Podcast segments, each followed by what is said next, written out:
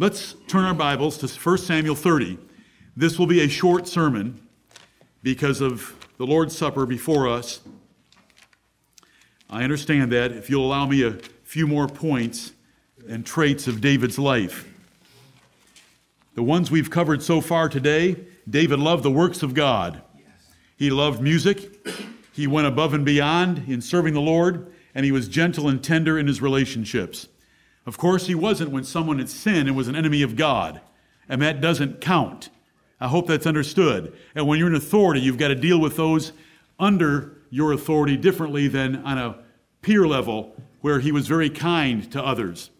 You know, he took out Joab, and he took out Adonijah, or he took out Shimei, and Solomon was wise enough to take out Adonijah, but he was gentle and tender. Okay, First Samuel thirty and verse six is the event that I've referred to today about David cresting a hill and coming to Ziklag and finding his wives and children gone and taken, and his men wanted to stone him. Verse six tells us David was greatly distressed. You haven't been distressed like this. You think you were, but you weren't. David was greatly distressed. Nobody's wanted to stone you before, and you hadn't lost everything. And I'm not trying to make light of your difficulties. I just want us to always be realistic about our lives and not let a fiery dart tell us that we've got some exceptional difficulty. For the people spake of stoning him, because the soul of all the people was grieved, every man for his sons and for his daughters, but David encouraged himself in the Lord his God. And this is what we want to remember about him. He encouraged himself in the Lord his God. He was not deterred by setbacks. He was not deterred by setbacks. If at first you don't succeed, then try, try again. Should we apply that little saying to moving the Ark of the Covenant of the Lord Jehovah God? Yes, we should, because David tried to move it one time, and God rained on that parade and killed a man named Uzzah. But David moved it again just a few months later when he saw that the Lord was blessing the house of Obed-Edom the Gittite, because that ark was in his garage next to a fishing boat. He moved the ark twice, though he was fearful. And he said he was fearful. How will I be able to move this thing? But he got encouraged and did it again, only a few months later. That is a great man. That is different character than many that could have used the excuse, it's too scary, it's too fearful, I'm just going to leave it there. He paid for the temple when he couldn't build it. He wasn't deterred by the setback of Nathan coming in and saying, nope, God doesn't want you to build the temple. You're a man of war. You've got blood dripping off your hands. How's, would that discourage you? Oh, you poor thing. It didn't discourage David. Have you read Second Samuel seven? It is the best conversation in the Bible between a man and God. It's David and God talking about this temple, and David was not discouraged. He was not deterred by setbacks. He still loved God in spite of fifteen years of trouble running like a dog from King Saul. There he was anointed as a teenager, but he was thirty when he became king, and Israel submitted to him. That's a long time. How long does it take for you to get discouraged? Let's be honest. Instead of fifteen years, it's more like fifteen seconds, I hear, fifteen minutes. Can you last fifteen hours? That's a long time. fifteen years. He's like Joseph, isn't he? Joseph down there in Egypt. He was not destroyed by his sins and self-pity, but he committed to get busy for God. He went back to work on projects for God after returning from the exile due to Absalom. He knew why he was being chased out of Jerusalem. He knew that God was with Absalom for the moment to bless him, to punish him for his past sins. He knew that. But as soon as Absalom was dead and he had Israel reunited, he was back in Jerusalem, gathering again for the temple. He wasn't deterred by setbacks. Every single one of you have had setbacks. I know about a little tiny few of them. You know about more. But let's not be deterred, discouraged, or set back, or destroyed by them. You can be cast down a little bit. Then you're like Paul. We'll settle for that. If you're like Paul by being cast down a little bit, in Second Corinthians four and about verse nine, that's okay. But let's not be destroyed. Right. He wasn't destroyed. How fast could Saul get destroyed? One second. Yep. Where's Samuel? Five, four. Where's Samuel? Three, two, one. Give me a knife. I'm going to offer a sacrifice. That's how it happened. Right. One second. Saul would be discouraged and is scared of the Philistines and scared of the people, because the people wanted to know, what are we going to do? The Philistines are coming. And so he offers a sacrifice, and as soon as he offered the sacrifice, guess who appeared? Amen. There's Samuel. That happened more than once. It's at First Samuel thirteen and First Samuel fifteen, right, where you can find Samuel catching Saul. We don't want to be like that. Don't be discouraged by setbacks. We all have setbacks. Do you know why we have setbacks? First of all, the first cause of setbacks, I know that God is the first cause of all things, but we have setbacks because we chose setbacks in the Garden of Eden. Right. So blame yourself first. Never blame God. Never blame God. And then we have setbacks because God is chastening us, and in faithfulness He's afflicting us to make us better by some setbacks. Right. And then we have setbacks because we're fools. And we cost ourselves dearly by stupid decisions that we make, not ruling our spirit and getting ourselves in trouble. So don't blame anybody. And don't let the, start over. The Lord loves men that start over. He took care of David starting over so many times. How's this for starting over in First Samuel thirty when it hits him against six hundred? And he starts over by encouraging himself in the Lord. Okay, that was number thirty out of our number. He understood hatred. It is politically, socially, and religiously incorrect to hate in this effeminate generation. Legislators have actually taken time to make hate a crime of its own. What? Why? Of course, exceptions will be made for Bible Christians that talk and live the Bible. Do you all understand that? Hate crimes apply to everyone else but us. And they do hate us. And the more we talk and the more we live publicly, the more they hate us. Of course, exceptions are made for hardworking, monogamous, successful men as well in this generation. It is folly to love a thing without hating the opposite thing. And the Bible uses that so often. And look at Psalm ninety-seven and verse ten. David understood hatred being a valid character trait. And we should learn that. Psalm ninety-seven and verse ten. Watch the uh, opposition here. Ye that love the Lord, hate evil. If you love the Lord, you're going to hate evil, right, because He hates evil, and it is entirely contrary and opposite His perfect, holy, pure nature. Ye that love the Lord, hate evil. Or Proverbs eight thirteen says that, that um, it's a description and a definition of wisdom. Proverbs chapter eight and verse thirteen, the fear of the Lord is to hate evil. Pride and arrogancy and the evil way and the froward mouth do I hate. Amen. And that's Lady Wisdom talking. Can a lady talk like this? A better lady than you've ever met, Lady Wisdom. You should meet her in the pages of Proverbs. Lady Wisdom hates. The fear of the Lord is to hate evil. This is Lady Wisdom speaking. Pride and arrogancy and the evil way and the froward mouth do I hate. He wrote about God's own hatred of wicked men. Do you know where we find Psalm five five? In the book of Psalms, written by the sweet psalmist of Israel. Thou hatest all workers of iniquity. And in eleven five, and thou... God is angry with the wicked every day. Psalm seven and verse eleven. Proverbs chapter six, Solomon, taught by David, said that God hates seven things, and they're listed there for us. Right. Hatred is in the Bible. We live in a generation now where you're hearing that hate is bad, hate is bad, hate is bad. No, bad things should be hated. And that everybody that loves good things hates bad things. Everyone that loves God hates sin. Everyone that loves God hates the enemies of God, as David did in Psalm one thirty-nine, verses twenty-one and twenty-two. Do not I hate them, O Lord, that hate thee, and am not and, and are they not my enemies? I hate them with a perfect hatred. In Psalm one thirty-nine, David understood that, and we need to understand that if we're going to be like David. This point is totally lost on modern Christians with their effeminate, heretical view of God. God abominates much and hates in the Bible. Look at Proverbs chapter three and verse thirty-two. Abomination is a pretty strong word. Abominate is the verb. Rather than the participle, it's, a, it's the verb to abominate something, and God abominates things. Proverbs chapter three and verse thirty-two, for the froward is abomination to the Lord. but his secret is with the righteous. Look at the different relationship that God has toward the froward and with the righteous in Proverbs three thirty-two that I just read, and chapter eleven and verse twenty. They that are of a froward heart are abomination to the Lord, but such as are upright in their way are his delight. He, he despises, abominates, hates, and he loves, blesses, and delights in different men on how they live.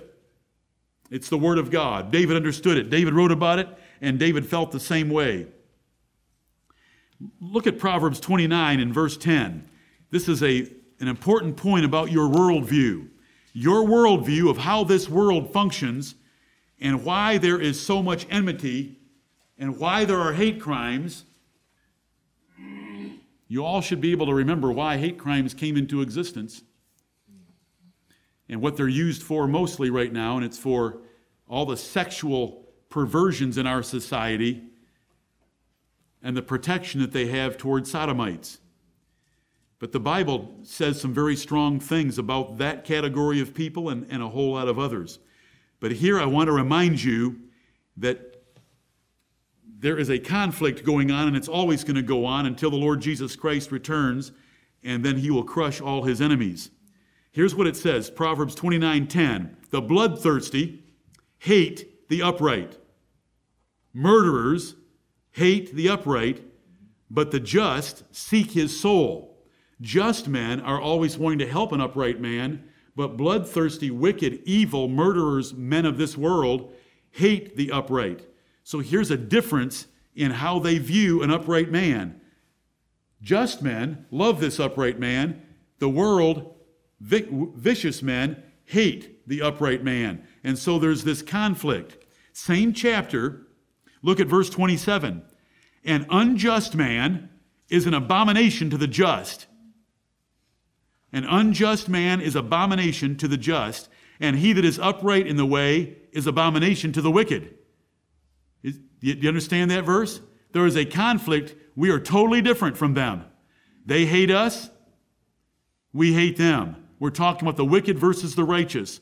We're talking about the unjust versus the just. Him that is upright versus the wicked. Right. From Cain killing Abel or the Jews crucifying Jesus, it is devil's hate. John eight forty-four tells us that. Jesus told his apostles, if they hated me, they're going to hate you because I'm their master. They're going to hate you because it's part of this world. Look at Psalm fifteen. Psalm fifteen. Here's a description of people that are worthy to stand in the presence of God by their practical righteousness. Proverbs fifteen and verse four. It's a description. It's a list of character traits. I love this psalm. I wish this psalm were preached instead of all these little invitations of making a decision for Jesus, instead of having this kind of a changed life. The question is asked in verse one, Lord, who shall abide in thy tabernacle? Who shall dwell in thy holy hill? Then those questions are answered in verses two through five by character traits. And the character trait I'm after right now is verse four. In whose eyes a vile person is contemned.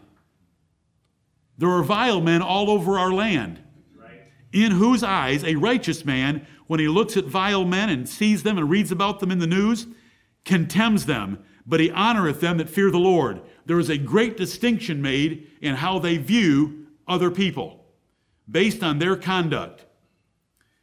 There it is. How about Psalm sixteen? Totally different. This is a prophecy of the Lord Jesus Christ, but it includes David. Verse two, O my soul, thou hast said unto the Lord, thou art my Lord. My goodness extendeth not to thee, but to the saints that are in the earth, and to the excellent, in whom is all my delight. David set himself to love the excellent that are in the earth, God's saints. He wasn't good enough to be able to add anything to the to God, but he was he was able to help those that were on earth. And so this distinction runs in the words of David and the words of his son Solomon in the books that they wrote. David wrote Psalm fifty-two against Doeg the Edomite, the man who killed the priests of God. It's called his invective, one of his invective psalms, ter- strong language against the enemy of the priests. I esteem all thy precepts concerning all things to be right, and I hate every false way. Does that kind of language bother you? That is the sweet psalmist of Israel. And so I say to you, one of his traits is he understood hatred. If you're going to love God, hate evil. If you're going to love God, hate evil men. If you're going to love his word, hate every false way. If you're going to love his law, I forgot it. Hate vain thoughts. Psalm one nineteen and one thirteen. How young was he when he developed this? When he happened on the battlefield and he heard Goliath opening his bad breath mouth of the Philistines and blaspheming the God of Israel, what did he want to do about it? Take his head off. Is there not a cause? Because he sees that difference all the time, and we want to see that difference. More could be said on that subject. It has been said. It's here. It will be said at some time. One more verse. I will set no wicked thing before mine eyes. I hate the work of them that turn aside. It shall not cleave to me. That is the sweet psalmist of Israel. Did we just have a point that he was gentle and tender? And then we have this point. Are they in the same man? Absolutely. Are they contradictory? Not at all. If you're gentle and tender toward the righteous and toward those that are weak and those that are oppressed, then you're going to be strong against oppressors. You're going to be against the bloodthirsty. And David was. Okay, number thirty-two. He loved the righteous. I hope you already saw that. You're at Psalm fifteen, I believe. Look at that fourth verse again. In whose eyes a vile person is contemned. That's understanding hatred. But look, look what it says next. But he honoreth them that fear the Lord. David loved the righteous. Look at Psalm one oh one. It was a year or two ago, or who knows how long. I can't keep track of time anymore because it's going so fast. But on a Wednesday evening, I took you through Psalm one oh one and had great pleasure doing so. Psalm one oh one is David's commitment of how he would live. And it is a great life chapter or a passage for you to commit yourself to. I just quoted the third verse. I will set no wicked thing before mine eyes. I hate the work of them that turn aside. That's the negative side of understanding hatred. That's, that's the previous point. But now I want to move to the fact that he loved the righteous. He says in verse four, a froward heart shall depart from me. I don't want them around me. I will not know a wicked person.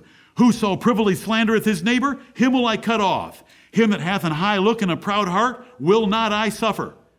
Mine eyes shall be upon the faithful of the land, that they may dwell with me. He that walketh in a perfect way, he shall serve me. Then he goes negative again. He that worketh deceit shall not dwell within my house. He that telleth lies shall not tarry in my sight. I will early destroy all the wicked of the land, that I may cut off all wicked doers from the city of the Lord. But you notice in verses, in verse six, mine eyes shall be upon the faithful of the land, that they may dwell with me. He that walketh in a perfect way, he shall serve me. I will bring him into my circle. My eyes will see them. I will identify them and I will help them. And that's the way that we ought to be. Look at Psalm one nineteen. Psalm one nineteen. I hope you know this verse. David said, I am a companion of all them that fear thee, and of them that keep thy precepts. It's verse sixty-three of Psalm one nineteen. I am a companion of all them that fear thee, and of them that keep thy precepts. That's why we refer to ourselves as like precious faith. That is from Second Peter chapter one and verse one. But here we have David showing us that character trait of his, his love of the righteous. He hated the wicked. Right. He loved the righteous. Amen. He condemned the wicked. He wanted to help the righteous. And so here in the middle of those these one hundred seventy-six verses about the words of God, it says, one of the ways David loved the words of God was to love those that love them. I am a companion of all them that fear thee, and of them that keep thy precepts. And if you move ahead a few verses to number seventy-nine, verse seventy-nine says something similar. Let those that fear thee turn unto me, and those that have known thy testimonies. Notice the word fear in verse sixty-three and precepts. In verse seventy-nine, it's fear and testimonies. Those that fear God and love his words, they're mine. I'll take care of them. Let them turn unto me. We will make a strong band together. And that is how you pick friends. This is how you pick friends. Liam, this is how you pick friends. Verse sixty-three and verse seventy-nine. I just thought I'd pick on you this time. You weren't doing anything wrong. Nothing at all. In fact, you were looking at me, and that makes me very happy. But these are verses on how we should pick friends. Sawyer, it's your turn. I want to have mercy on Liam. This is how we pick friends. Right. sixty-three tells us how to pick a friend. I am a companion of all them that fear thee. So you want to find some other young men that fear God, and of them that keep thy precepts, they obey God's word. And then verse seventy-nine, let those that fear thee turn unto me. Anybody that fears God, they can be my friend. I'm there for them. And those that have known thy testimonies. They know the word of God. They love it. They read it. They memorize it. Well, that's it. There's three more character traits of David. What were they? He wasn't deterred by setbacks. We can be cast down but not destroyed. Right. Were there events in the Apostle Paul's life that should have cast him down? Yes. Would they have destroyed us? Most likely. How many times? But he would just get, he would just get up. When we say the words get up, how many times do you have to get up from a stoning? Right. Right. He had to. And he did. And he went right on doing the very thing that got him stoned in the first place. And that is preaching the gospel of Jesus Christ. Let's not be deterred by setbacks. David encouraged himself in the Lord. We need to encourage ourselves in the Lord. We will get discouraged. We have those thoughts, discouraging thoughts that enter us. We want to hold up the shield of faith. The Lord is with me. He has been with me. He will be with me. He has told me to wait for him in the land of the living, that he will yet be with me. Hope thou in God. He shall be the strength of thy countenance. Hold up that shield of faith and shut down those fiery darts of quitting. He understood hatred. If you are going to love wisdom, then you hate folly. And you will show it by your choice of friends. You will show that I will favor these kind of people. I will not favor these kind of people. And you'll make a difference. And you'll choose your friends wisely. He understood hatred. To love God is to hate evil. To love wisdom is to hate iniquity. To love God is to hate God's enemies. And David hated them with a perfect hatred. And he understood the hatred of God because he's the one that wrote about it. If someone were to ask you, where does it say in the Bible that God hated? Or God hates the wicked. Where does it say that? You would turn to this man's writings. In Psalm five five and, verse, and Psalm eleven five. And then David loved the righteous. On the other side of that doctrine of a hatred or that character trait of hatred, hatred of the wicked, contemning wicked men, David loved the righteous. He was always there for them. He would serve them any way he could. He would help them. And he wanted to worship God and, and be very much a part of congregational worship of the Lord. These are three more things that God has taught us today. So we have today been reminded that David loved the works of God, and we should love the works of God, and they are all kinds of works. They will exhaust your mind. You will never plumb their depths. You cannot count up to God. You will not live long enough all the benefits that he has shown us. David loved music. Make sure you have music in your life if you want to be like David. He went above and beyond in everything he did. He was gentle and tender in his relations and merciful every time that he could be. He wasn't deterred by setbacks, but encouraged himself in the Lord. He understood hatred of evil and hatred of evil men, but he loved the righteous. May the Lord bless the preaching of his word.